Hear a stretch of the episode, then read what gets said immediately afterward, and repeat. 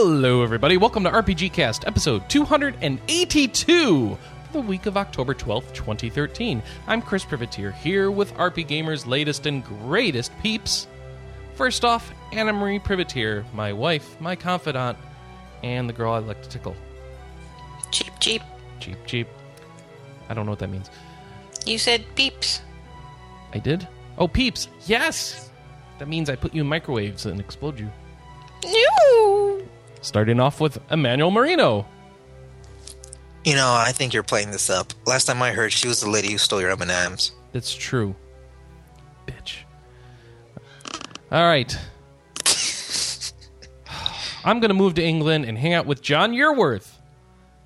Do you really want to come here? I mean, really? Well, why not? What's wrong with it? That's where Harry Potter is. I can watch the Oh, yeah. Quidditch. Right? That's a good point. Yeah. See? No problem. So, we're going to do Hey, that. it's, your- money. It's my money. no, I'm going to you're going to buy the ticket for me cuz you're lonely, right? No? Darn it. Oh yeah, I'm really lonely, Chris. Oh, we're back. It's another week. It's fall. It's starting to get miserable in weather. This is the part of the year where I start to get become cranky because the sun goes away, the temperatures get cold, and the long, cold winter of Wisconsin begins. But not to depress you that much. Um, something happy. Winter is week, right? coming. Join Yeah. the curling team. That's right. That's what they said at work. Uh, there's a great. You know what this all means, that. right? What does it mean? It means we get to go to yoga class and drink our pumpkin spice lattes afterwards. Oh, I could go to hot yoga. You're right. And then drink some pumpkin spice lattes. That'll make me lose weight. You know, pumpkin spice lattes are actually all around me already. I mean, that is, you're totally right. As soon as October hit, it was like "Ah, pumpkin spice month everywhere. Wait, what's that joke going around? If you say pumpkin spice latte three times in a mirror, a white girl in yoga pants will appear behind you and tell you about the things she loves about fall. I'm gonna try that. that is truly terrifying. It's probably true. Oh, so what is uh what has people's fall gaming been in- including? Pokemon. Pokemons. Got you to go sing. The Okay, never mind. Um, so you, you we downloaded Pokemon last night, didn't we, Anna? Yes. On uh, via the eShop because we couldn't wait for our Toys R Us copies to get here, so we canceled that order and got eShop copies instead. Well, I also wanted to get the eShop copies because you lose your Pokemon games. I've lost one Pokemon game. Mm-hmm. Well, except no, wait, I lost Red and Yellow as well. Mm-hmm. I've lost three Pokemon game now. Where's Pearl? Uh, I know where that is. It's over here. I have that. Okay. I have Pearl and White okay. and Diamond actually. So, um, how do I make my Pokemon bank? I don't know. I haven't looked into that yet. Okay, I'm gonna look into that. I want to make my Pokemon bank. Uh, okay. Uh, is that all you've been playing this week, Anna? No, no, no. I also finished Etrian Odyssey Untold Millennium Girl. Oh, you finished a game! Yay! Yay! So it was quite good. I quite liked the story. It was very fun. But um, I totally cheated this week. So there is this thing in the game that lets you like put down arrows, and then your characters just walk around the arrows. It's like an auto walk. Mm-hmm. And I got the smart idea to put it on auto walk and then hold down the A button with like a bottle of honey and walk away. So when I decided to reclass my characters to get them more stat points, I uh yeah, I just set it up so that it would play itself for a while so that I could relevel. And that was fun. So yeah, no, its story's really good. Um the final boss is actually really easy on easy. I was kind of disappointed. Like embarrassingly easy on easy. I think I Yo, beat dog, it. I heard you liked your games easy, so I put some easy in your easy game mode. Right. Yeah, this this was like the end boss was easier than any other boss that I had What? fought before there. Yeah, it was weird. Okay, so just to give you uh, some perspective, I saw how Anna was leveling her characters, and I said, "Screw that crap! I'm going to do that in Etrian Odyssey 4 on normal mode." which is you know a lot harder than Etrian Odyssey Untold on easy mode in like every way.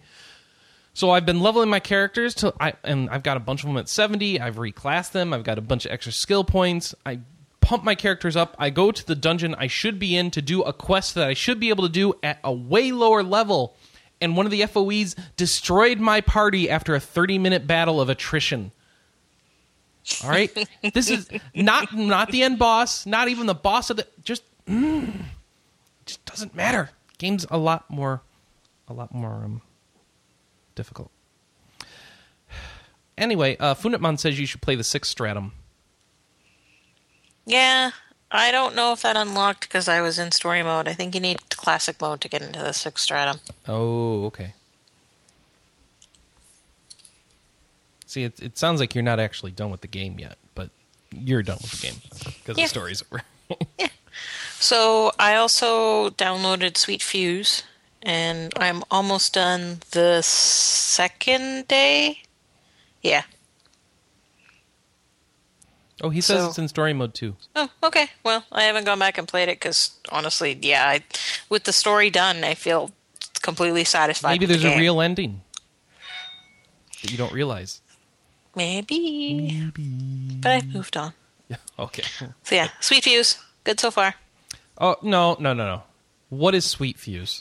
So Sweet Fuse is a dating game where you play as the niece of KJ Keiji Inafune, like the concept guy, The Mega And- Man guy. the Mega Man guy. And so the game opens up with you going to his um, video game theme park and him being kidnapped by a giant pig. That makes sense, right? Yes. Piggy, piggy, piggy. Here, piggy, piggy, piggy, suey, suey. Anyways, so I am being challenged with various tasks that if I do not correctly get through them, I die. And I'm the only girl with six guys, and I presume I'm going to be able to hook up with one of them at the end. If you're lucky, maybe you can hook up with all of them. No, ma. No, there's probably an ending for each of them. Oh, okay. So, yeah, I haven't decided which of them I like, although I'm really digging the hooker so far. He's kind of fun. He looks like a street punk. He doesn't look like a hooker. Do you mean the male escort? Yes. Male escort. And it, and uh, wait, excuse me, hostess, host, male host. would be a host. He, he yeah. calls himself a male escort. Oh, then he actually is. See, So I just cut the middleman and call him a hooker. uh, uh, uh, uh, uh, Anna, they're not hookers. That's why you pay the extra thousand dollars a night. You pay extra, so they won't have sex with you. Anyways, joke, yeah, but honestly, yeah. the the guys are like um a, a high school idol master, um a police officer, a journalist, a seer. Wait, wait, wait. A high school idol master? Yeah, so he's like an idol. He like does commercials and No, no. stuff. The idol Same- master is the one who organizes idols and Oh, raises their empire. Idol then. Yeah. Don't don't. I know idol master. I apologize, good sir. So an idol, a police officer, a journalist, a seer, the hooker, and uh, neat. Is there a policeman, an Indian, a cowboy, and um, No, oh, this Construction isn't worker. This- construction worker? This isn't YMCA, my dear. That'd be awesome. Village people, but yeah. Anyways, yeah, it's interesting what I've played so far. Um, I like the level of freedom that you get for choice so far. I'm hoping that it will continue at that level. And other than that, I've been playing Pokemon X and Y. So I got X and you got Y, and I'm probably going to finish the first gym while we're on the podcast. Ah! I'm already behind. There's no hope for me. Sorry. That's why when you chose Fennekin, I immediately chose Froakie to have a type advantage. It's okay. I have all the pans now. I want to know what. Oh shoot! What do you have you gotten your second starter Pokemon yet?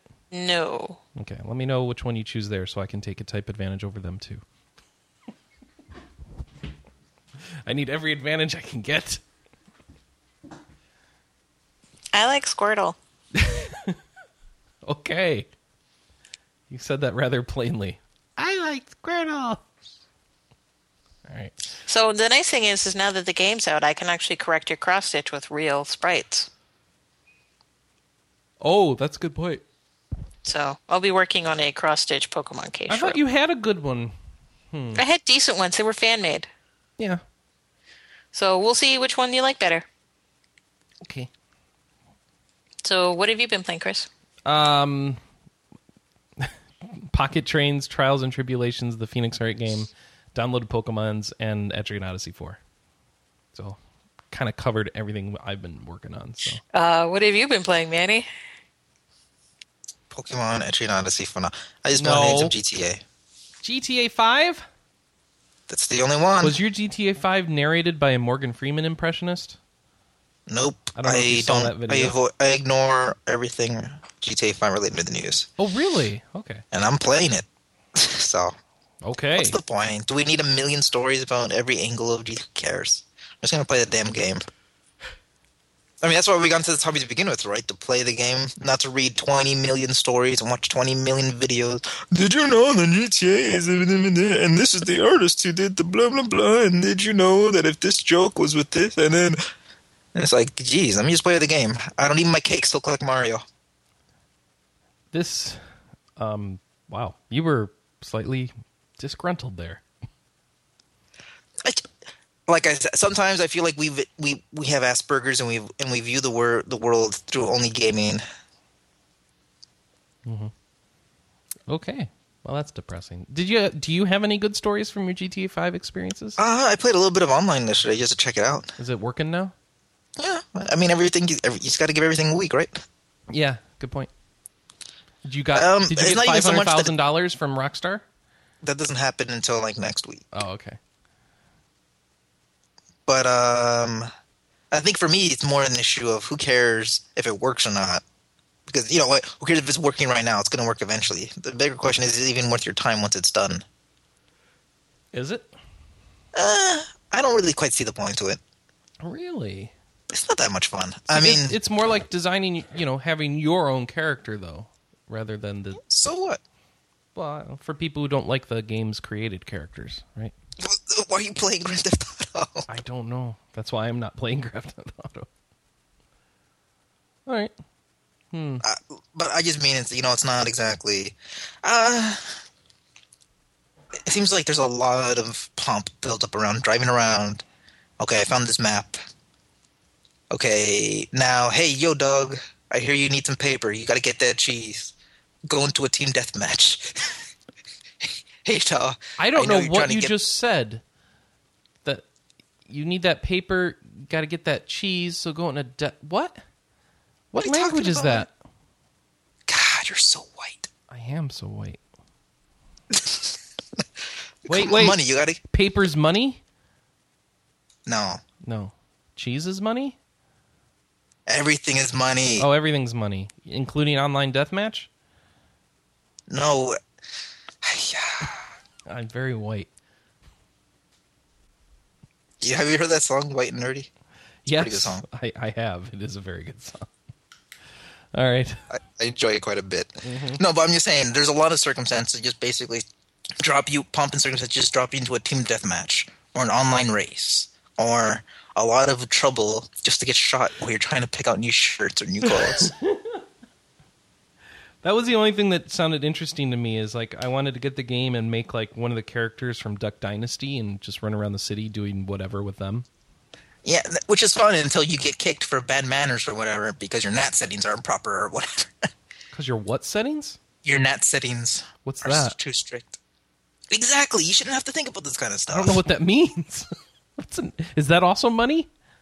No, that's your internet settings kicking you out of the game, and then because Oh, oh, yeah. Okay. and then because the game thinks that you're getting kicked because you're a bad player, they says they keep on warning you, stop being bad, or we'll play, we'll put you in a bad and a bad manners only group. Seriously? Yeah. Oh, that's terrible. So I'm gonna wait like for I didn't know PC how to quit so I didn't know how to quit a match and or anything, so I just left. And they're like, "Oh, you left the match while I was still in set." What are you talking about? We weren't doing anything. I pushed exit. Why would you put the exit button on the main screen if I could have pushed the exit button? Oh, you left. If you keep this up, you're gonna get a bad reputation and only be able to play with other people with bad reputations. So I don't know if that's and a good or bad with- thing. I'm gonna be stuck with me and a bunch of people who have bad internet connections. and we're all gonna be confused. Wait, why are we in here together? Well, I was about to say maybe you want to be with the bad pe- people with bad reputations in GTA. I don't know if that enhances or hurts the experience. Uh, the actual game itself is fine. You know, it's good fun if that's what you want. It's a better, sort of like, sort of like Zelda. It's a better one of those. Do you know what I mean? Mm-hmm. It's like Pokemon. If you like Pokemon, it's a better one of those. Fans of the So- genre will be very happy with this new entry. Longtime series fans will be happy to know that. Yeah. Yeah, so that's my GTA story. I'm sure you guys, like I said, you guys have been inundated with talk about this. No, I, I like kind of avoid it. Um, other than the, what's said on the podcast, with which point I just tune out. Oh, uh, what podcast are you listening to? Out of curiosity. The Same Just ones I've always been, you know, uh, the Weekend Confirmed, Giant Bomb, Player One podcast, Cheap Ass Gamer, you know, that sort of stuff. Cool, cool. And uh, basically, the people talking about it a lot were Weekend Confirmed and Cheap Ass Gamer, which it, ironically, it, it's weird.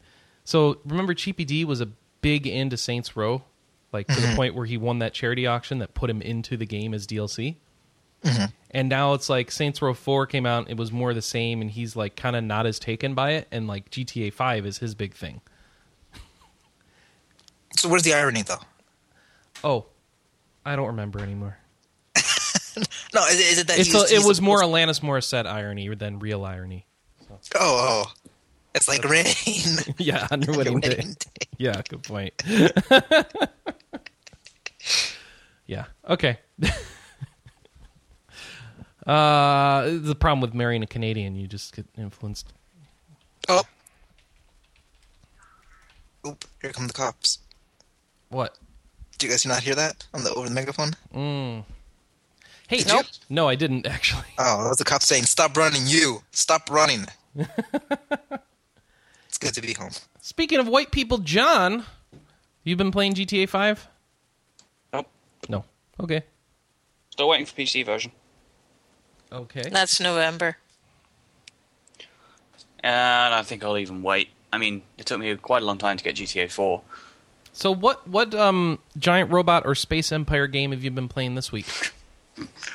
No, I've been less on giant robots this week. Um, uh, there was some. I haven't actually been playing that many games, period, this week because I started my new job on Monday, and I've been pretty damn tired when I got in from work.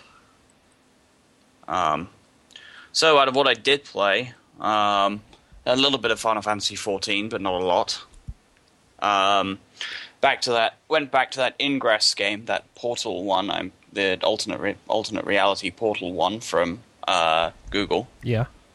Um, mostly because I had a poke around on, I think it was Wednesday evening after work, as I had to walk back from the office to the nearest train station, um, to have a look and see if there were any portals in uh, Fareham, the town where I work. And there are. Um, most of which are owned by the Resistance, I seem to remember. Like, the entire city centre is owned by the Resistance, and I can't really attack it easily because I'm only level 2. Well, you need to get to a I- higher level, don't you? Yeah, and I, I- it's the kind of thing I'd probably need help with. Oh, okay. I mean, conversely, most of Portsmouth city centre and the Portsmouth Dockyards area is controlled by the Resistance, which is sorry, uh, Fareham is controlled by the Enlightened, and Portsmouth is controlled by the Resistance. And I am the Resistance. You are although- just you. Oh, just me, no, no, and a bunch of other people. um, uh, unfortunately, I did also find that when I came back from that, that the uh, nearest portal to me, which is a pub just around the corner from my house, um, was taken by the Enlightened like two days ago. Well, that's terrible for you. A much higher Enlightened player as well, higher level Enlightened player. Well, you better get on that. Oh wanna- yeah, yeah. No, I'm. I want to hear by next week that you've taken everything over. That's your what the entire country. Yes. No, just Portsmouth.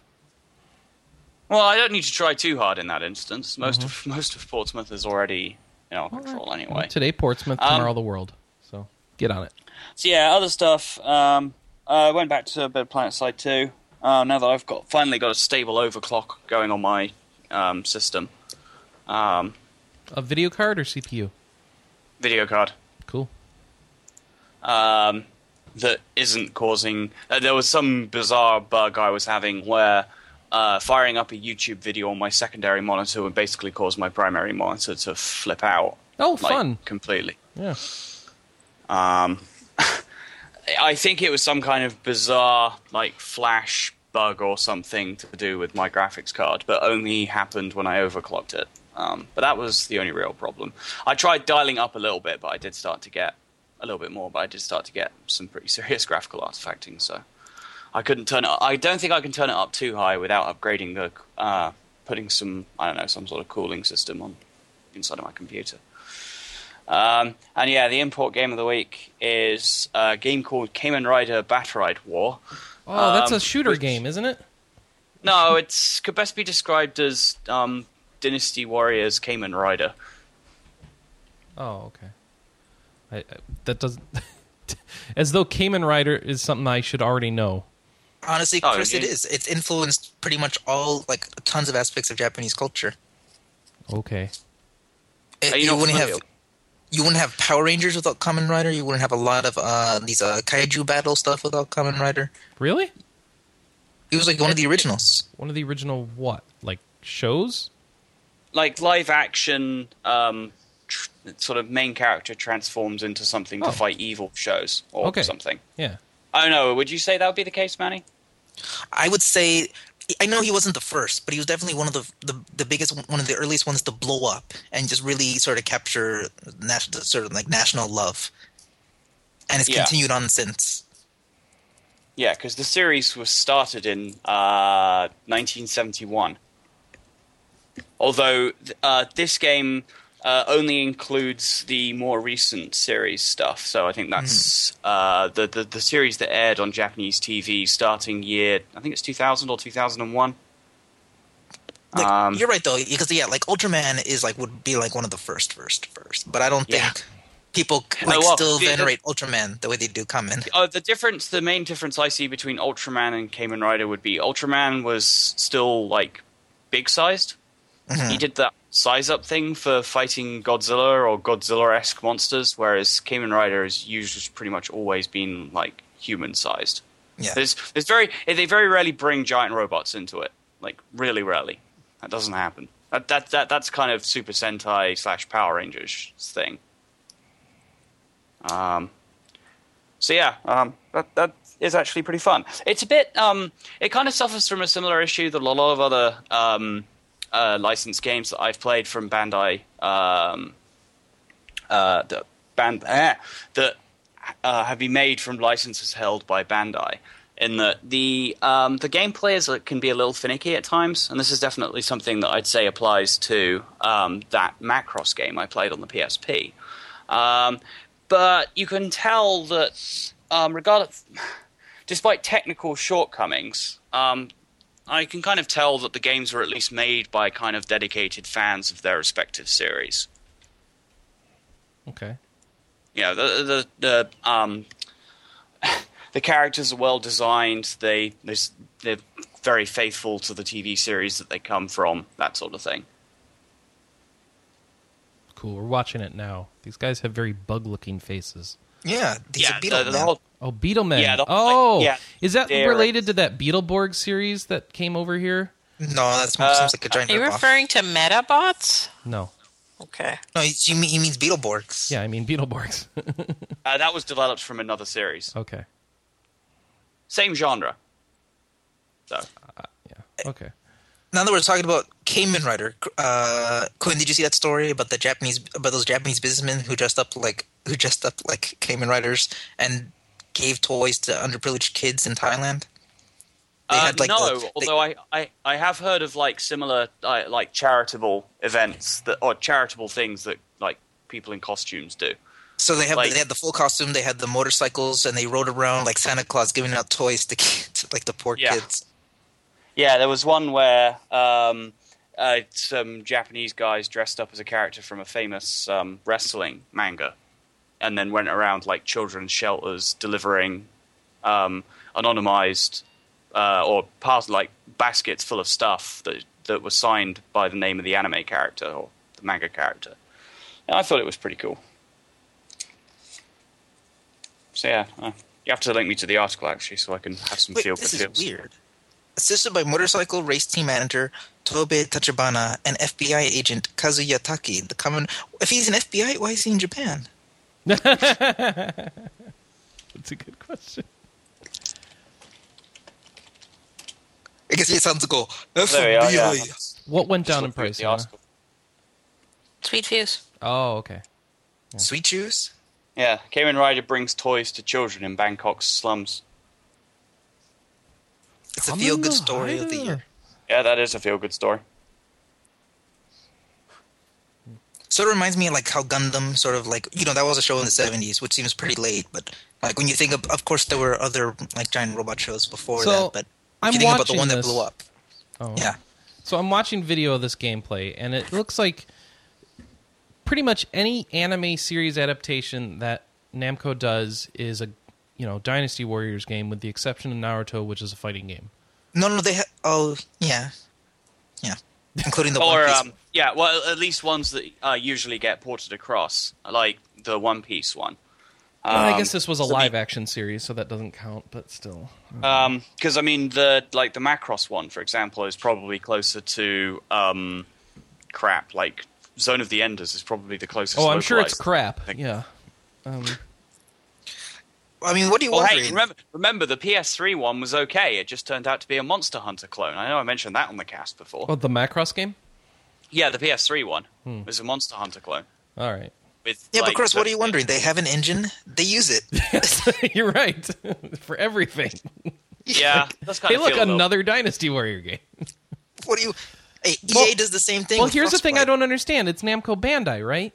Yeah. And Dynasty Warriors Tecmo Koei. The- oh, they they merged a while ago. Oh, Didn't they did? I don't Did know. they? But like They they, did. did I this remember with a story. I don't think Like, they merged, but this is the same thing with the, the Gundam other. game too. Like the Gundam game was Dynasty Warriors. I'm pretty sure Tecmo Koei is not an independent entity anymore. Wait, wait, is it Tecmo Koei? Bandai? I thought it It's- was no, Tecmo and Koei that merged. Tecmo You're right, Koei is, is a um, is an independent company.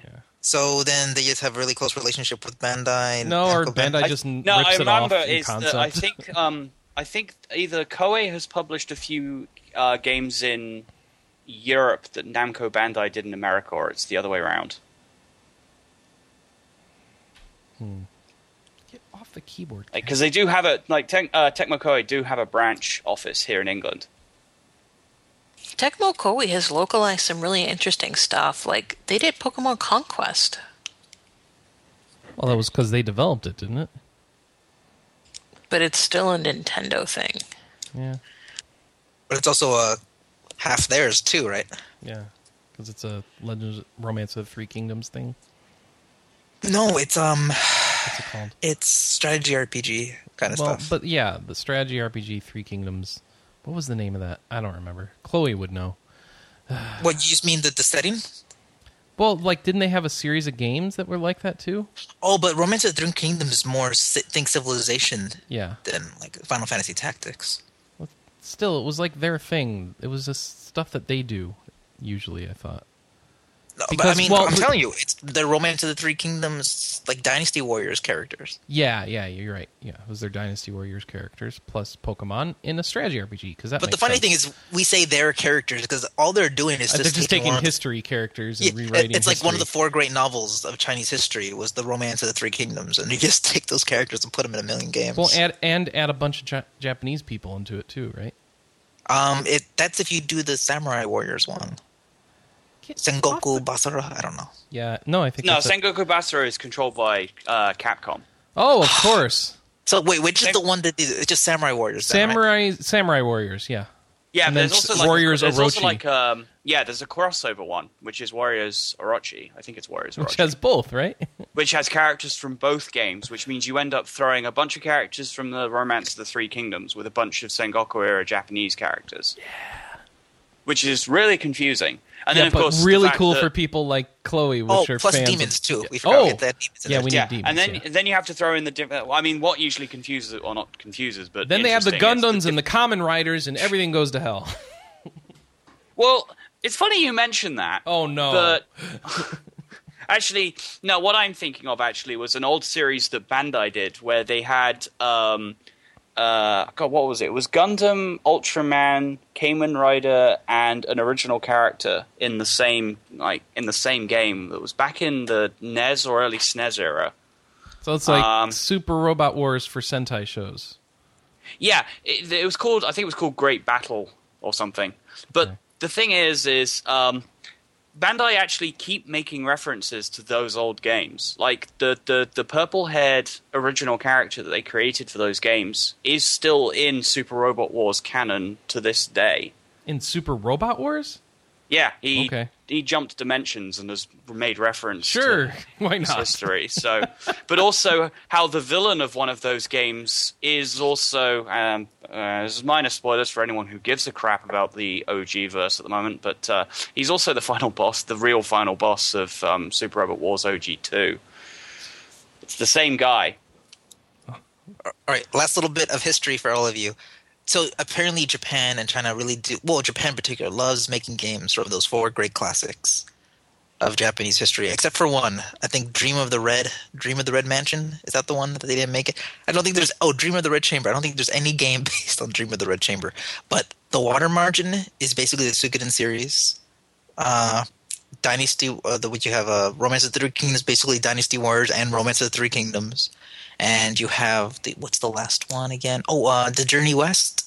That's like basically Dragon Ball and Saiyuki and all those other things. Well, what? Where does all the Shinsengumi stuff come from? That's just from history, then, not that's just novel? Japanese. That's just a period of Japanese history. I thought right maybe there was a, a novel version of that history that maybe no, inspired. but th- there was also a lot of writers at the time who were writing books like Chushingura and uh, the Forty Seven Ronin, and you know, there's a lot. Of, there's a lot of stuff to draw on. In other words, learn Japanese and read lots of old books. No, learn Chinese because those are old Chinese stories. Oh, the other ones are Chinese. Yeah, all right.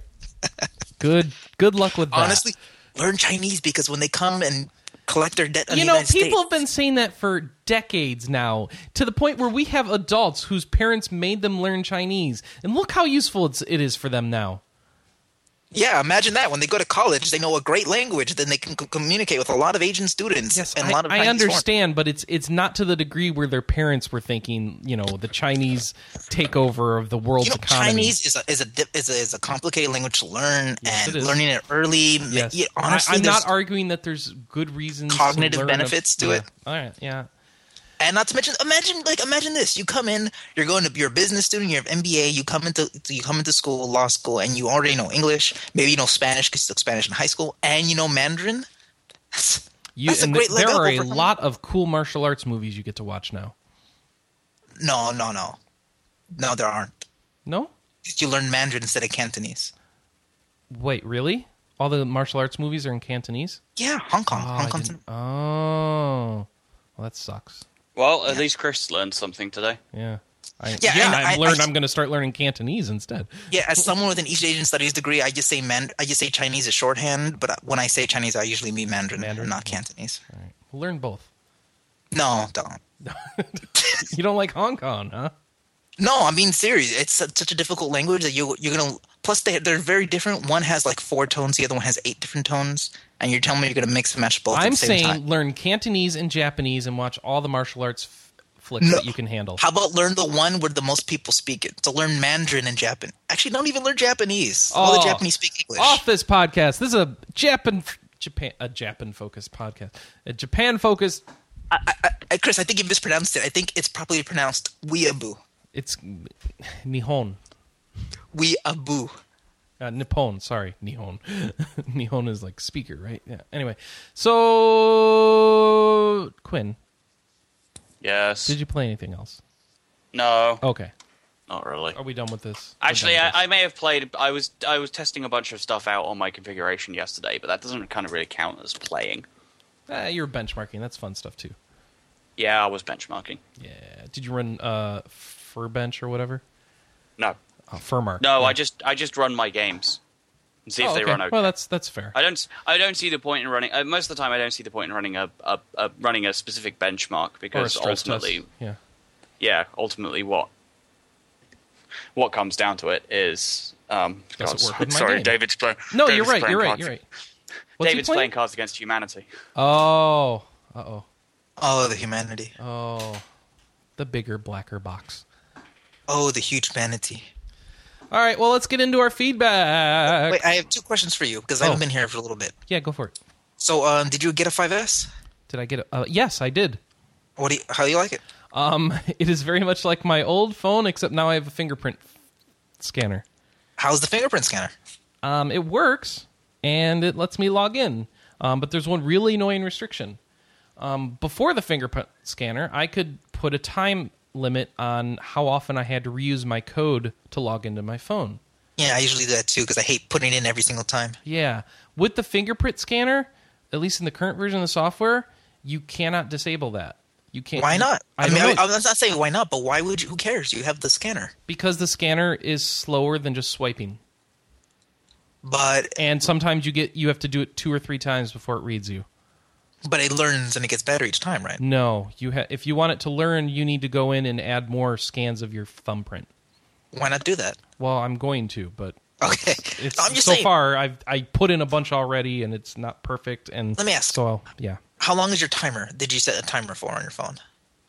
Um, I mean, that little. used- yeah, I used to put the delay in for 15 minutes.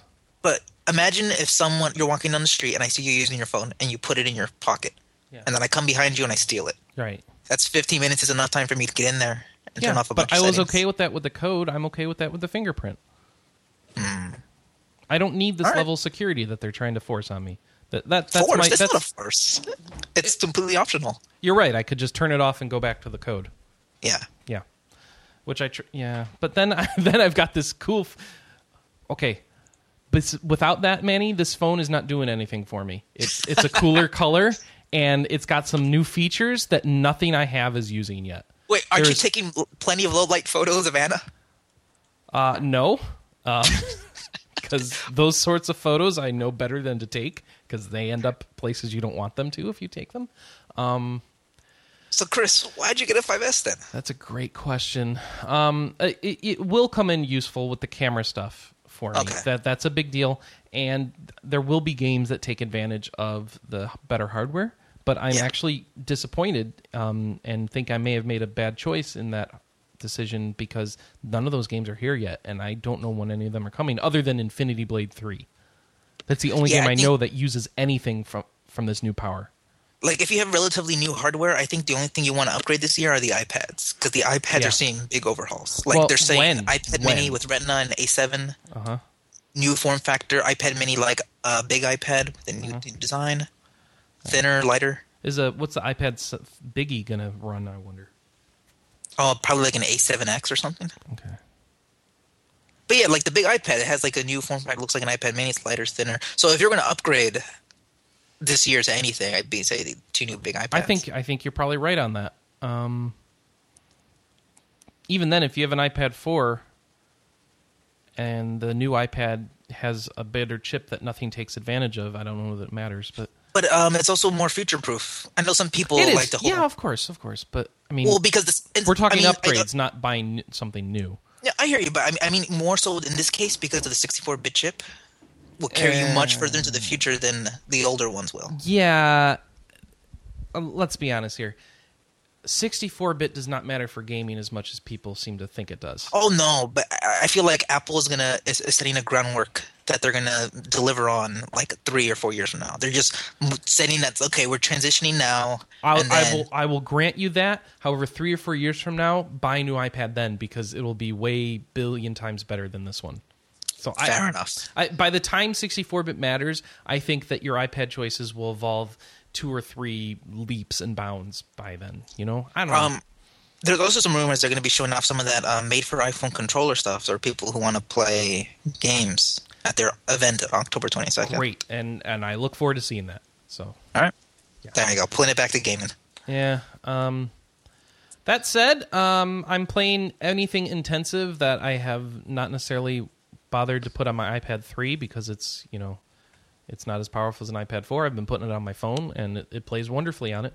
So, but I, I would love to see some stuff that truly takes advantage. Yeah, my iPad 5s is now more powerful than my my iPhone 5s is now more powerful than my iPad. So. Did you ever play uh, Knights of the Old Republic on uh, on the iPad? I I did not. I downloaded it. I just never got around to it. All right. I I'd be curious to hear what you'd have to say about it. Yeah, but I don't think that works on my phone.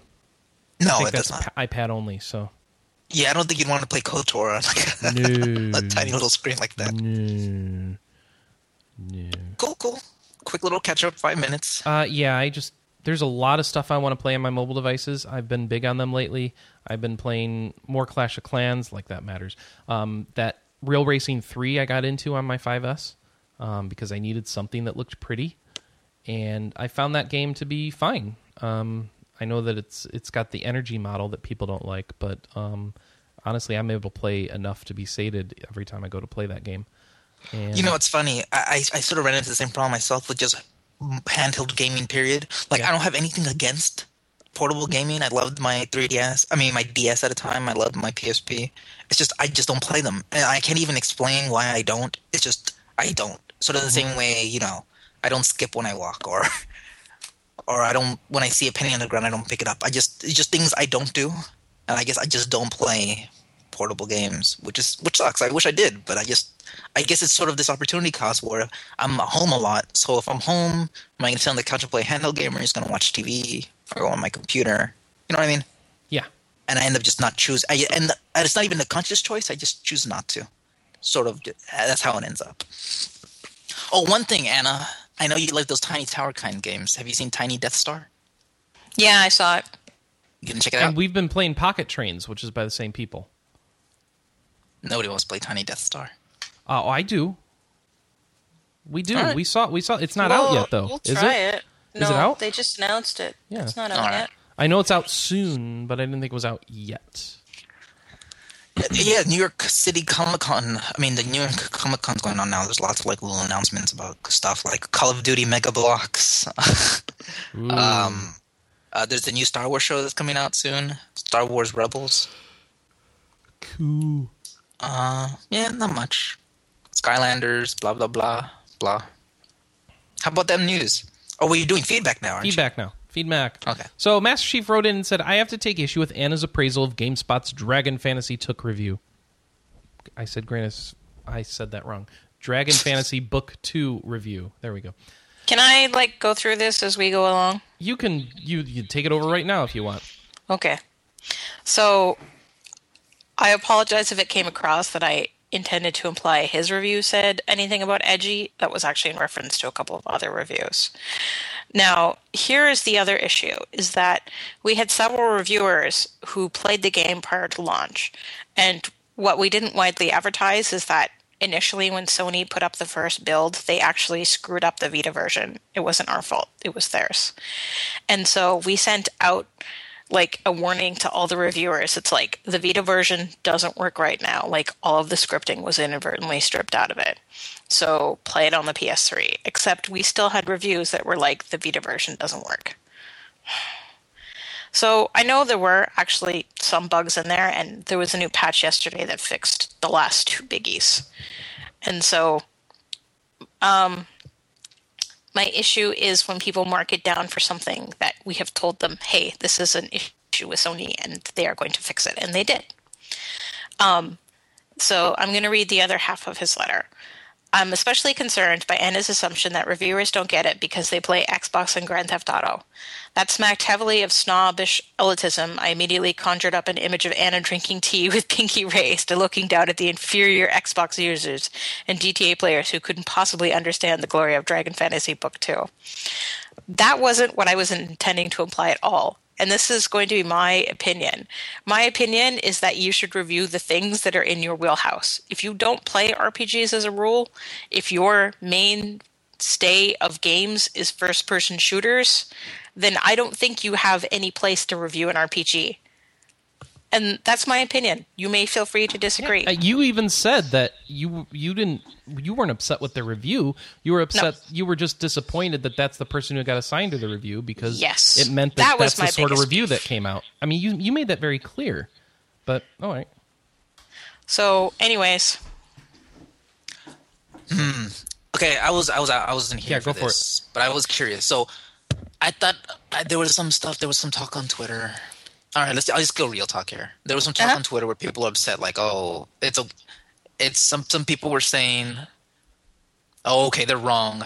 Some people are good at being wrong." And I, I thought that at first they were referring to the IGN review, which was equally as bad yes. scathing.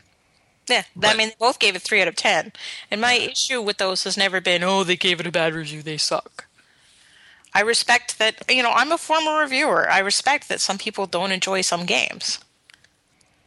And I, I just- here and here's the thing that drive that is sort of ironic is is that they both gave it the same score, but I sort of feel like the reason that they got to that score was completely different in each review, and one felt actually really more or less justified, and the other one just felt like it sucks So because one it- was a good review and one wasn't a good review, right? right. Like, Even like with the the, IGN score. one in particular, I think Mitch Dyer, who reviewed it, just straight up did not like the game. It did not mesh with him at all. He wasn't even really talking more about bug stuff, just sort of like the philosophy behind the game and where That they're was- coming from nostalgic. Mm-hmm. and that was my objection to and I, I sort of brought that up a little bit when it was like i feel like some of the reviews that it came out for dragon fantasy feel like they're trying to put words in the game's mouth mm-hmm. That's what he was referring to when it's like it, it didn't call it edgy it's like well that actually wasn't what i was referring to so carry on your discussion No, it was just interesting. I mean, it was interesting to see some. It's it's a weird situation here at RPGamer because I think a lot of us like the guys over at Muteki, Mm-hmm. and then like the fans who follow us realize that we cover a lot of their stuff. We do interviews and we chat to them all the time. So you know, I, I could understand where even the audience comes RPGamer for that kind of content likes them too. So there was like this real backlash too, even comments and other. But then I guess I can we can expect that for other big games. But it's interesting to even see on a smaller scale, or even among people we know directly, to be like, oh, people are good, they're wrong. Don't don't listen to them. Should we even care what what these people have to say? Like it's sort of these sort of disparaging tones, and I, I guess maybe the other more- mm-hmm. yeah i think the other thing is is that we ended up having some reviewers review the game who didn't ever play super nintendo games. And i think that that i mean this was book two really is an homage to the super nintendo era. And if you didn't play through that era i think that there's a part of the game that's missing for you. And i don't uh, think I- that's right or wrong. I think that that's how the game ended up and But I, I think that's why we have like this. If you don't, you why we have don't. this plurality of reviews though, because there's Yeah. always you have to account for the that person who's gonna buy the game who's never played. Like they're let's be honest, Right. Super Nintendo was like how many years ago? Yeah. How many?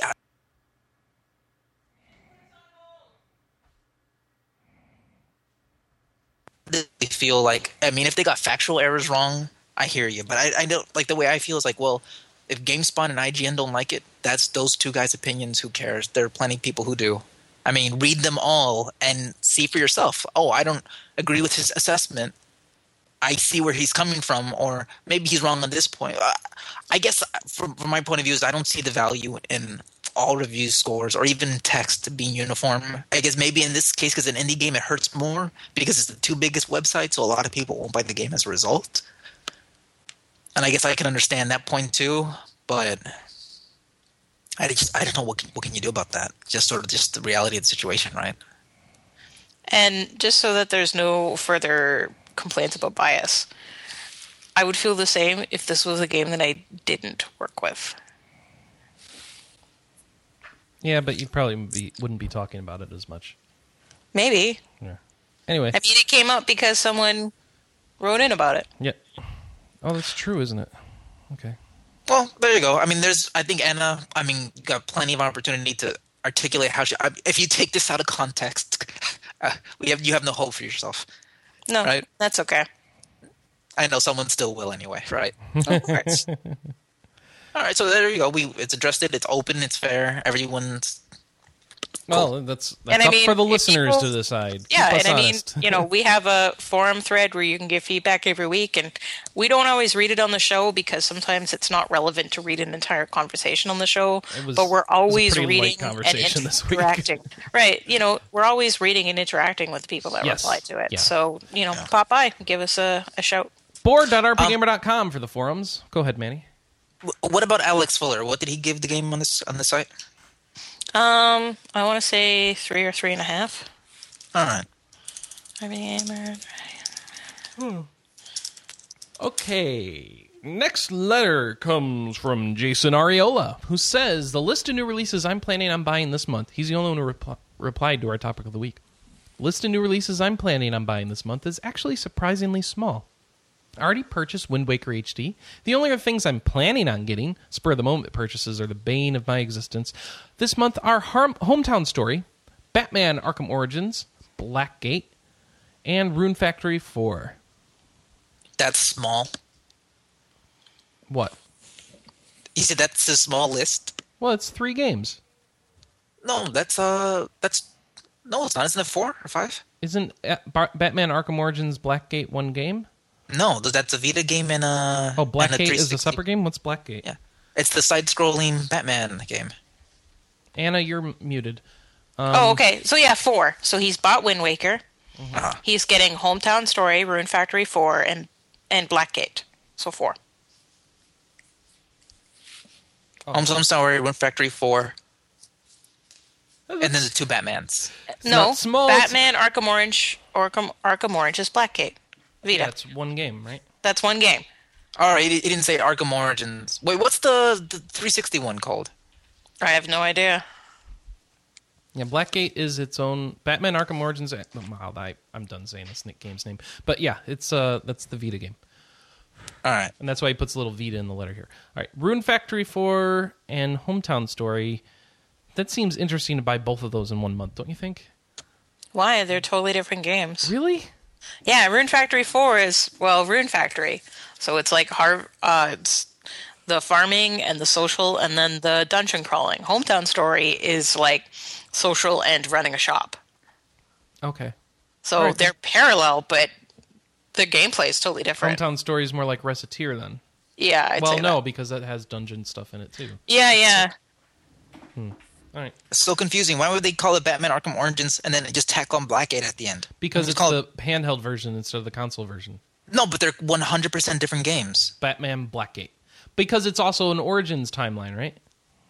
You want to call Batman Origins Blackgate? Oh, because there's no Arkham. No, But Uh, Arkham well- is the series in this case. I don't know. It's just confused me because for the longest time that was black. It was black, called just called Blackgate. You know, we're, we're rehashing a discussion that they had for like seven hours in a boardroom, right? Yes, it We is. have to have, yeah, No, we need to include the full title of the game so we can synergize the release of the two titles. yeah. I'm looking forward to the nothing being to the nothing being released on the Wii U Virtual Console, though. In all seriousness, A Link to the Past has to be coming soon, right? Maybe at the end of the month or early November. I mean, why wouldn't you capitalize with the tie-in to the Link Between Worlds? That's a great point. I don't know because you're Nintendo, and Because you don't need to trusts you synergize anything. You can release it anytime you want to and still get a ton of sales. or never and never get the sales like Nintendo has shown with the Wii Virtual Console. Because you know. Right, Anyway, we've got a Kickstarter announcement. We don't have a lot of these on RPGamer. Kickstarter announcement for Citizens of Earth, which is by Eden Industries. They're the people who made Luigi's Mansion Dark Moon and Guacamelee and Two Human. No, it's not the whole team. It's people from the teams. Yeah. These are people from those teams. Good point. And they want a hundred grand, and it's an RPG. And what else we know? It's like Earthbound esque. oh yeah, it's supposed to be Earthbound esque, right? Inspired or something like that. So go check that out on Kickstarter. See if you like it. Uh, 100k. Why so little? I don't know. Because they've it's been in development for a while. All right. This is less a Kickstarter and it feels more like a kick ender than a Kickstarter. All right. Help us wrap this up. Help us, yeah, kick wrapper. All right, so Ghostlight has updates about Agarest and Devil Survivor. Um, Agarest Generations of War came out on Steam. You can get that now. Um, let's see, or also known as Record of Agarest War in North America. It's twenty bucks in the U.S. It's twenty percent off until a time that has already passed. So never mind, it's twenty bucks. And uh, let's see, they also know that they also can say that Devil Survivor two on the Nintendo DS to be shipped out to customers in Europe uh, on October 15th. And Devil Survivor Overclock will be available digitally in the European eShop on October 10th. So I would ask if John was going to get either of those, but he doesn't do much with the DS right now. Hmm. Hmm. Hmm. Drakengard 3 is releasing in North America and Europe in 2014. It's been confirmed 50 bucks US. It's a prequel from the other two Drakengard games. Um, many of the staff that worked on Nier are working on this game, including the sound composer. So that's good because Nier's soundtrack was apparently awesome. Um, I say apparently because I haven't listened to it yet. And uh, yeah, so Drakengard 3, and there's a trailer. So go check that out on the site. Anyone excited about Drakengard? Anyone play Drakengard 1 and 2? I have a friend who did. I'm not interested in, in it myself, though. Hmm. Interesting. That trailer didn't do much for me. Okay. Um, Aksys is going to bring out Sorcery Saga: Curse of the Great Curry God. So is this a cooking game? I don't know. It's got a limited edition. Oh, what do we get in this limited edition? You get the game for the Vita. You get a curry spoon, a curry plate, and a bib. Wow. Um, I don't They know. really like curry, huh? they may not have really thought that particular collector's edition out because um, usually you want something that people who are old enough to buy games give a crap about. But whatever.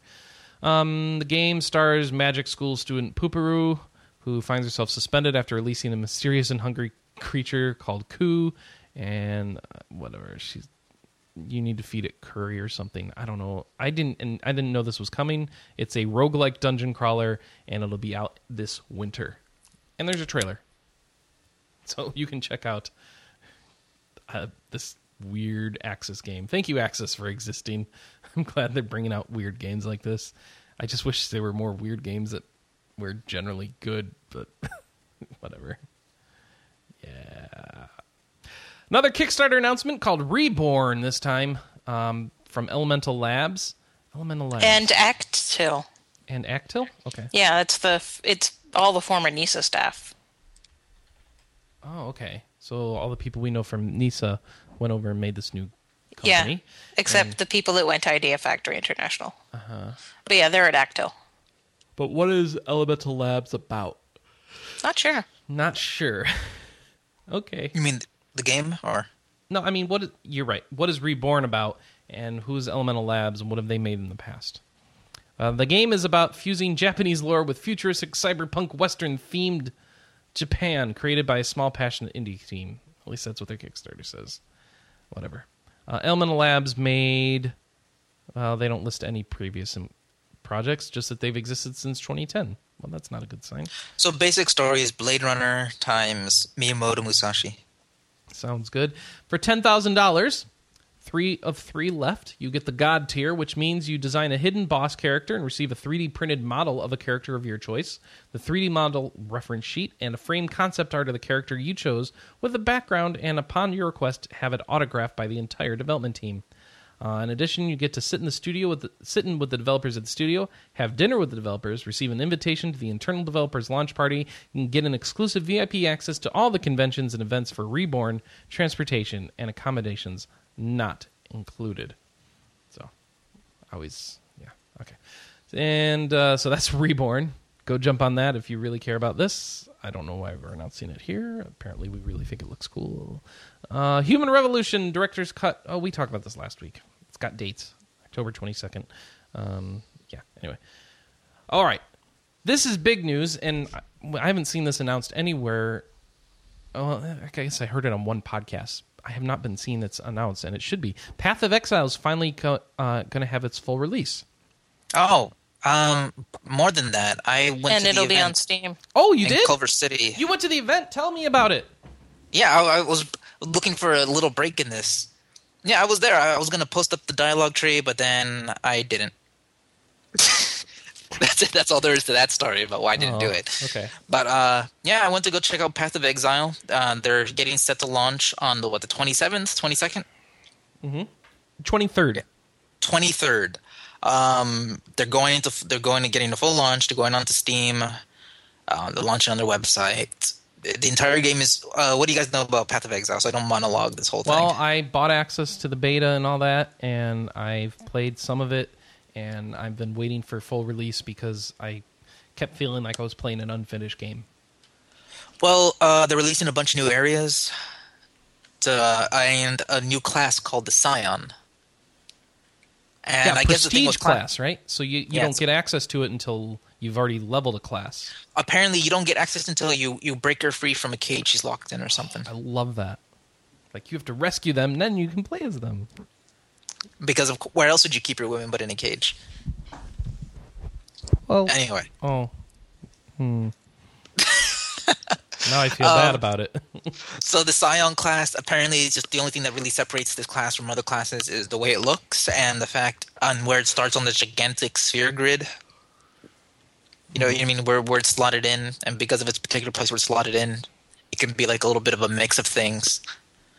Um, I'll be honest with you, that game is not easy game to demo in like 15 minutes No. if you don't know anything about it. we we saw that game for the first time PAX two years ago, right, Anna? Yeah, Yeah, they were there showing it off, and um, yeah, uh, it looked interesting then, and I'm glad it's finally hitting launch. Well, I don't know. Honestly, I don't know what to think. I'm completely neutral on this one because I went in there. Here's this game. Here's the 20 million spells that we we have here. Pick a direction to go. Do you want plus five this or plus five that? Do you think maybe it's too complicated for a Diablo style game? I think if anyone ever complained that Diablo 3 was too easy or too streamlined or I didn't, didn't have any permanents or anything like that, go play of Exile. All right. I'm I'm just telling you how I came in cold. I didn't know nothing about it. I went because I was clo- I was local, and I was just like, um, okay. I the, the skill system. it- It's just a lot to wrap your head around. It's not even like I'm complaining that it was too complicated. It was more so that there was a lot going on, and I didn't see much incentive to learn, bother learning. Okay. Well, um, if you want to play the game, you can play it right now. You don't have to wait for the full release date. It's an open beta, so you just download it and go. Um, I don't know what's if there's going to be a big patch on the 23rd. I assume so. And uh, yeah, Yeah, yeah. Um, and it's all the only the only monetization system is uh cosmetic items. yeah, you don't have to pay anything for like. Do, what about? Isn't there like character slots and stuff that they're charging for or not? I don't remember. From what all from what they told me is just all cosmetic stuff. All cosmetics. That's so great. Um, like for example, um, in the near future, they plan on making like male, female versions of every one of the classes, and that's going to be like an, a cosmetic thing you can purchase. cool. So if you want to play a male Scion instead of a female one, um, they plan on like a, something about like every two months. No, every four months or so, there's going to be some new content released, like a new area, a new zone, and they they have like this roadmap passed out for like the next ten years of support for the game. Well, that'll only last as long as they get paid. They say they're, they said they're they're doing surprisingly well If the they they thought no one would give them any money and people are more than happy to kick in like twenty to thirty dollars for a cosmetic item. Cool. I forget how much Oh. I bought in for, but yeah. And like uh like the, one of the new areas they showed off was like this library where if you really want to they're going to uh, scatter books like all over the place. So if you really want to dive into the lore of this world of the Path of Exile, you can get in there and read all these books and uh, get more information about the world. It's interesting. It, it's like I don't have anything against it. I just I really don't see this being from. I don't know. Like all the myriad times I said it of Diablo three, even though when it was like a broken game or it was a game that was changing or the the the witch hunter was a completely different class than it is today. It was like sort of the wit. You know, one of the early BlizzCons I played, the witch hunter was basically what the crusader class is right now. Mm-hmm. So this really rough and tumble mid tier class, but that completely changed. But even then, I felt like, oh, this is. Int- I always felt like I want to see more. I don't understand everything that's going on, but I want to see where you're going with this. I want to see. I didn't get that feel necessary from Path of Exile, and maybe is it the art style? It's doesn't very really dark, shine. isn't it? Yeah. But it's not. I think it's a combination of stuff. It's this thing where I feel like I need to set aside a lot of time to learn the system. Okay, so now abilities change based on the gems that are dropped, and then I need the right gear so I can slot in these gems. And then once I have these gems, and then I have a path and idea. Okay, so I want to start building this kind of golem thing. So I need these gems. Save these on the side. Okay, now I need to build to the right. Wait, I need to build a little bit this way to the left, upper left, so I can get this one skill that'll make me better at doing this when I go southwest. The next, it's just that is not a game for me. That is- but like I, it looks very polished. It definitely, you know, it, it looks probably a lot better than when you saw it when it was just an early beta. And mm-hmm. they they they're committed. These people are dedicated. They you know they're doing fan events. They actually do have a plan for content. They showed me all these new levels and all the stuff they're doing. So, I mean, this game seems legit. Just not for me. Cool. All right. I, I will post that right away. I just haven't done it because I haven't done it. Okay. Cool. So look for that soon. Dialogue trees. You can listen to a nice man from New Zealand talk about all the new content and Path of Exile. And I'll have a short little impression, which is going to be very hard to write because you heard how I described the game right now. I, honestly, you want to know why I've been procrastinating this one? Because I, I knew I was going to post an impression with it, and I'm thinking to myself, one, am I going to write about this? Yeah.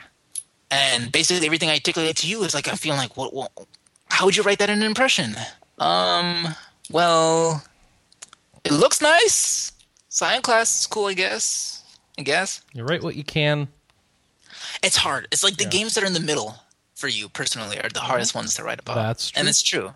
If you hate a game, it's easy to hate it, and if you love a game, it's easy to love it. But when you're like, it works, it looks okay, it's those are the hardest. What can I say? All right, so let's see. Soul Sacrifice has some news. If you live in Japan, you're going to get free Toukiden crossover DLC. Haha. And if you live in Canada, EB Games isn't carrying it. Oh. Some other thing about Soul Sacrifice. I think Are you laughing at your patch former fellow Canadians, Anna? No, I'm laughing at EB Games. There's Oh, like okay. 10 niche games they've decided that they're not going to carry over the holidays. Wow. Any particular reason, or they just don't think they can sell them? I could not tell you. All right. I can't believe how long the next article is on Polygon, but Gree is bringing over a zombie squad RPG called Beyond the Dead to iOS. I'm kind of vaguely intrigued about this. It's being made by the Vancouver studios. Why you're you're intrigued? Maybe. Uh-huh. Um, it's an isometric view. Uh, you get to pick fight with zombies, upgrade your character's powers through loot drops and stuff like that. So, uh, it's going to come out around Halloween. So keep your eye on that. It's from Gree, which is like the We Want to Be Zynga, but they're not doing so well. I think have been shutting out, shutting down places. So What Zynga's not doing so well, or Oh, Gree? Gree. is? I Well, heard, Gree's Zynga's not- doing so well either. What do you expect? Yeah, when the point. king is dying. they- Anyway, Rollers of the Realm. I'm super interested in this, and I'm going to play it as soon as I can. It is a pinball RPG. So I can't wait for this. It's being developed in Toronto by indie studio Phantom Compass. And let's see, it was a finalist at IndieCade. Um, oh, IndieCade was like two weeks ago. and it's going to be coming out on PC first, apparently. So I'm going to go vote for it now. Yeah, IndieCade was really recent. Um, it was here in Culver City, like which is maybe a few miles away. Oh, you should have gone, man. There's a lot of cool things there. no, I had I. Were you I- not I, in was, town yet? I was I was here. You were, uh, this is gonna sound up. bad. Yeah. No, no, like legitimately, I I was sitting here thinking, should I go to Indiecade? I already got my. I'm already set. I'm set to go. I'm ready. I got everything I need. And Mm-hmm. I thought to myself, I cannot be bothered to get up and go to Indiecade. Oh, come on. I've been there before. I'm not joking. I went there before. I was really excited. I was pumped. Like two Yeah. years ago, I was Yeah. really excited to go to Indiecade, and I got there, and I was like, why did I come here? Oh, that bad? What's so bad about the way they're showing it? It's just boring. Really? And like you say that though, but like the you know I, I this column that we have like current and um and uh the new one I have RPG elements. I mean we can stretch coverage quite a bit in those two things. Mm-hmm. But when at, at a certain point with Indiecade, we're stretching it to so far that's not even we're not even really even talking RPG in any sense of the word. Okay. So I guess it's more boring for me in particular because I'm there and there's nothing, there's no angle. Do you know what I'm trying to say? There's Yeah, nothing really to talk about. What about the us. games that aren't RPGs that you care about that are there, right? There should be some. No? No? No. Okay. All right, then. Fine. oh. It's not a, like I said, it's not a bad show. It's just plus Culver City. What's good at Culver City? Uh, Culver's here as a restaurant. It's a fat, fast food place, so. Culver City is uh, hipster gastropubs. Oh, that sounds great. No, it's not. It's Oh, ugh. you don't like gastropubs? No, I don't hate hipster gentrified dirty towns. Oh, okay. Why are they dirty? Because they're hipster. I don't get that. No, no, because it's they're they're in the process of gentrifying it. It's Oh. still poor and gross. But then a couple Oh. of white people move in and they say, "Yeah, we're being real," and now it's all of a sudden Culver City's hap- happening. Please, hmm. Well, you know what's happening? Apparently, mobile platforms. Square Enix has announced that the first eight Dragon Quest games are going to come to mobile. Uh, so far, the announcement is just for Japan, but uh, there's, of course, a chance that that'll be in the U.S. as well, because they tend not to avoid those opportunities when they can take them. Um, I'm The shocking part to me is that eight is going to be on there, because that is a very cinematic console experience in my mind, but all right, fine. Uh, I want to know anyone going to pick up Dragon Quest games if they go mobile? John? isn't Final Fantasy VI coming out soon? iOS. yeah, that's- Yeah, I'm I'm undecided. I mean, there was a couple of Dragon Quest games that I wouldn't mind replaying, Mm-hmm. um, especially since I don't know if I can find my copies of four, five, and six right now. How would eight run on iOS device? I don't know. It would be mobile. nice. I want to play seven 3DS, but they haven't announced that for North America, right? No, they have not. Bummer. They still haven't announced Dragon Quest X for North America. Yeah, that's true. And they also, um, Square Enix also announced an enhanced port for Final Fantasy VI on iOS. Yes, I was going to get to that. It was on the list, but yeah, that's coming out this winter, um, and I think that's going to be everywhere. Uh, yeah, it is a refined version of the 2D game, so no, no worries. It's not a a 3D remake. Um, didn't we just have a story about a 3D remake of Five coming or something like that? I thought we did. They put they compared the six remake to the five enhancements on iPad, where it's much sharper artwork and stuff like that. Ooh, people don't like the five enhancements on iPad. Really? Yeah. That's, I was gonna play it during Extra Life and see how I felt. yeah, we about should get it. That'll be fun. Yeah, as a chat room person says, "quote enhanced," unquote. Yeah. Oh boy, they're not they're not hopeful about this, but it's Final Fantasy Six. Hey, to be fair, I think our audience at large hates the fact that we ever mention Android or especially Apple anything. I remember when I was a kid, and I would just have this dream of being able to play Final Fantasy VI in the car, and now very soon I'll have two different ways: the GBA way and this iPhone. But way. Chris, but Chris, it's not on a real console. Who cares? Why? It's not on a real console. Who cares? Well, I don't. I get to play it in the car. It has touchscreen. Who cares? Ooh. No real buttons. I don't care. No, you're right. In my fantasy, there were real buttons. That's a very good point. No real buttons. I don't care.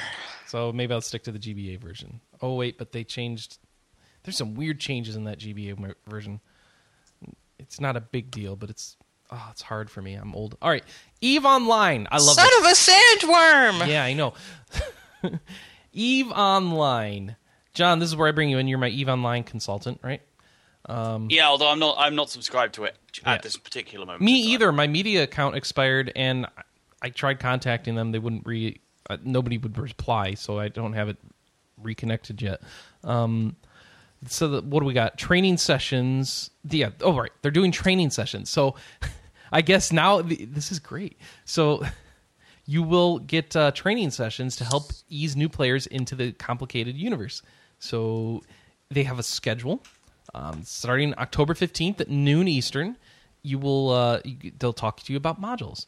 On the 17th, fitting your ship, then earning ISK, and everything's a different different thing, um, including let's see, they've even got uh, PvP fleet and progression and all this stuff. So you'll get uh, you can see the sessions recorded after the fact if you can't attend them live, and and yeah, they're going to teach you all the things you need to know to be successful in Eve. So I think that's a great idea for a game this complicated. I'm surprised they haven't done anything like it already. So yeah, I think that's cool. Well, they do when they go to PAX. Like PAX, they have presentations like every couple of hours, and it's things like how to cheat the economy and Yeah, stuff. Yeah, but they didn't go to PAX this year. no, because they didn't have anything to really show or announce. Mm-hmm. Actually, and I thought they did. No, I didn't see them. I didn't see them, but I, I, was. they released a um, they released uh, they were releasing information. I, I got it in my email box. Obviously, I'm, I've got a you know got an idea on. Well, as far as I remember, I'm still on at least one mailing list because I previously had a subscription with them, so I occasionally get the resubscribe offers. But um, I was under the impression that they were releasing some information on um, basically a, a similar spin off to what they did with um, Dust 514, but this time they're releasing an Oculus Rift enhanced, uh, like um, flight sim Well, that- right, but they don't have to be at PAX to make PAX announcements. That was at. For, okay. I thought. okay. No, I just thought they were actually demoing that at. That PAX. was being demoed at PAX. I don't. It wasn't really a CCCP booth, to my knowledge, but you're right. They did have that that thing available. I think it was in the Oculus Rift area. Um, but you're right. That, so that Oculus Rift flight sim thing has been demoed at three or four conventions now, and I think they're really going to make it at some point. Um, the problem is, you know, Oculus Rift production units aren't really out there yet, and it's not really hit the mainstream. Um, everyone's Hey, now interested. that, I, now that I've got a job, I'm thinking about getting one. Well, I wouldn't get the dev kit. Well, maybe you would get the dev kit, but Yeah, well, I'd be more interested in getting the dev kit because, well, yeah, I, I I'm interested in waiting for like the higher resolution final product. So sure. yeah, all right. Uh, yeah, no, you're right. The, so that was there. I, I didn't see their booth though. They were not there like they've been there in years past, where they've been promoting the heck out of Eve. Well, I don't think they had a lot to show this time round, except for what they've been working on as side projects. Yeah. Um, and plus they had the they really had a lot of media coverage from their um players what, what their summit. So Oh, the the CSM. Yeah, I think that I think that kind of affected their convention plans this year, given they they just handled things a little different. Because they were on all the mainstream sites, they got a lot of coverage out of that. All right, Double Fine's Costume Quest, a great little RPG, highly recommended. Available on iOS for five bucks now. So, If you want the Grubbins on Ice DLC, it's an additional one ninety nine. oh, okay, I didn't realize that. So, seven bucks to get everything. Um, which, by the way, it all ends. Here's a minor spoiler for Conqu- Costume Quest. No, no, no. All right, I'm gonna mute you. Have you not played it yet? Oh, you can't hear me. All right, well, whatever. Um, there needs to be a sequel to that game, and I don't know why they haven't announced one yet. Darkest Dungeon trailer introduces an uncompromising RPG. So this is Red Hook Studios game. Uh, it's called Darkest Dungeon. It is, I, I don't know. I, I guess it's supposed to be pretty dark. Um, hence the name Darkest Dungeon. uh, In that you know, an, the true cost of adventuring is the phrase they're tossing around. So I guess you're going to make choices and people are going to die and it's going to be a bad story. So I don't know what's up with that. Um, yeah, you can look into Darkest Dungeon um, on the various trailer sources and stuff. I don't know anything about Darkest Dungeon other than the little bit we've heard, like in this story. Uh, has anyone been following this? Is this? It feels like it's coming out of nowhere to me. Yeah, it kind of feels like that to me too. Yeah. I'll be honest, I've never heard of it. I have no idea what you're talking about. Right. Uh, Activision Blizzard is finalizing the purchase of Vivendi, uh, Vivendi, and they think it's going to be done by October fifteenth. And oh, and they have an update saying it's been completed. So I guess Can't stop that train, I guess huh? that appeal is done. Um, uh, World's largest indie developer. I'm just reading a little bit here saying. Yeah, so I guess they got it done before. I think they may have avoided the lawsuit stuff by getting it done quickly. I don't know. Whatever. I don't care. So it, it's done for now until we hear further. and uh, they are the largest independent developer slash publisher. so figure that out. You know, here's my thing. How do we define independent? If you don't have a parent company, Okay, so you can publish your own stuff and b- still be independent. You think? well, they're only publishing their own stuff, right? Oh yeah, because indies don't have publishers. Typically. Okay, never mind. Good, good call. Wait, unless you're unless you're Nicalis, who's the world's who's the who's an indie publisher.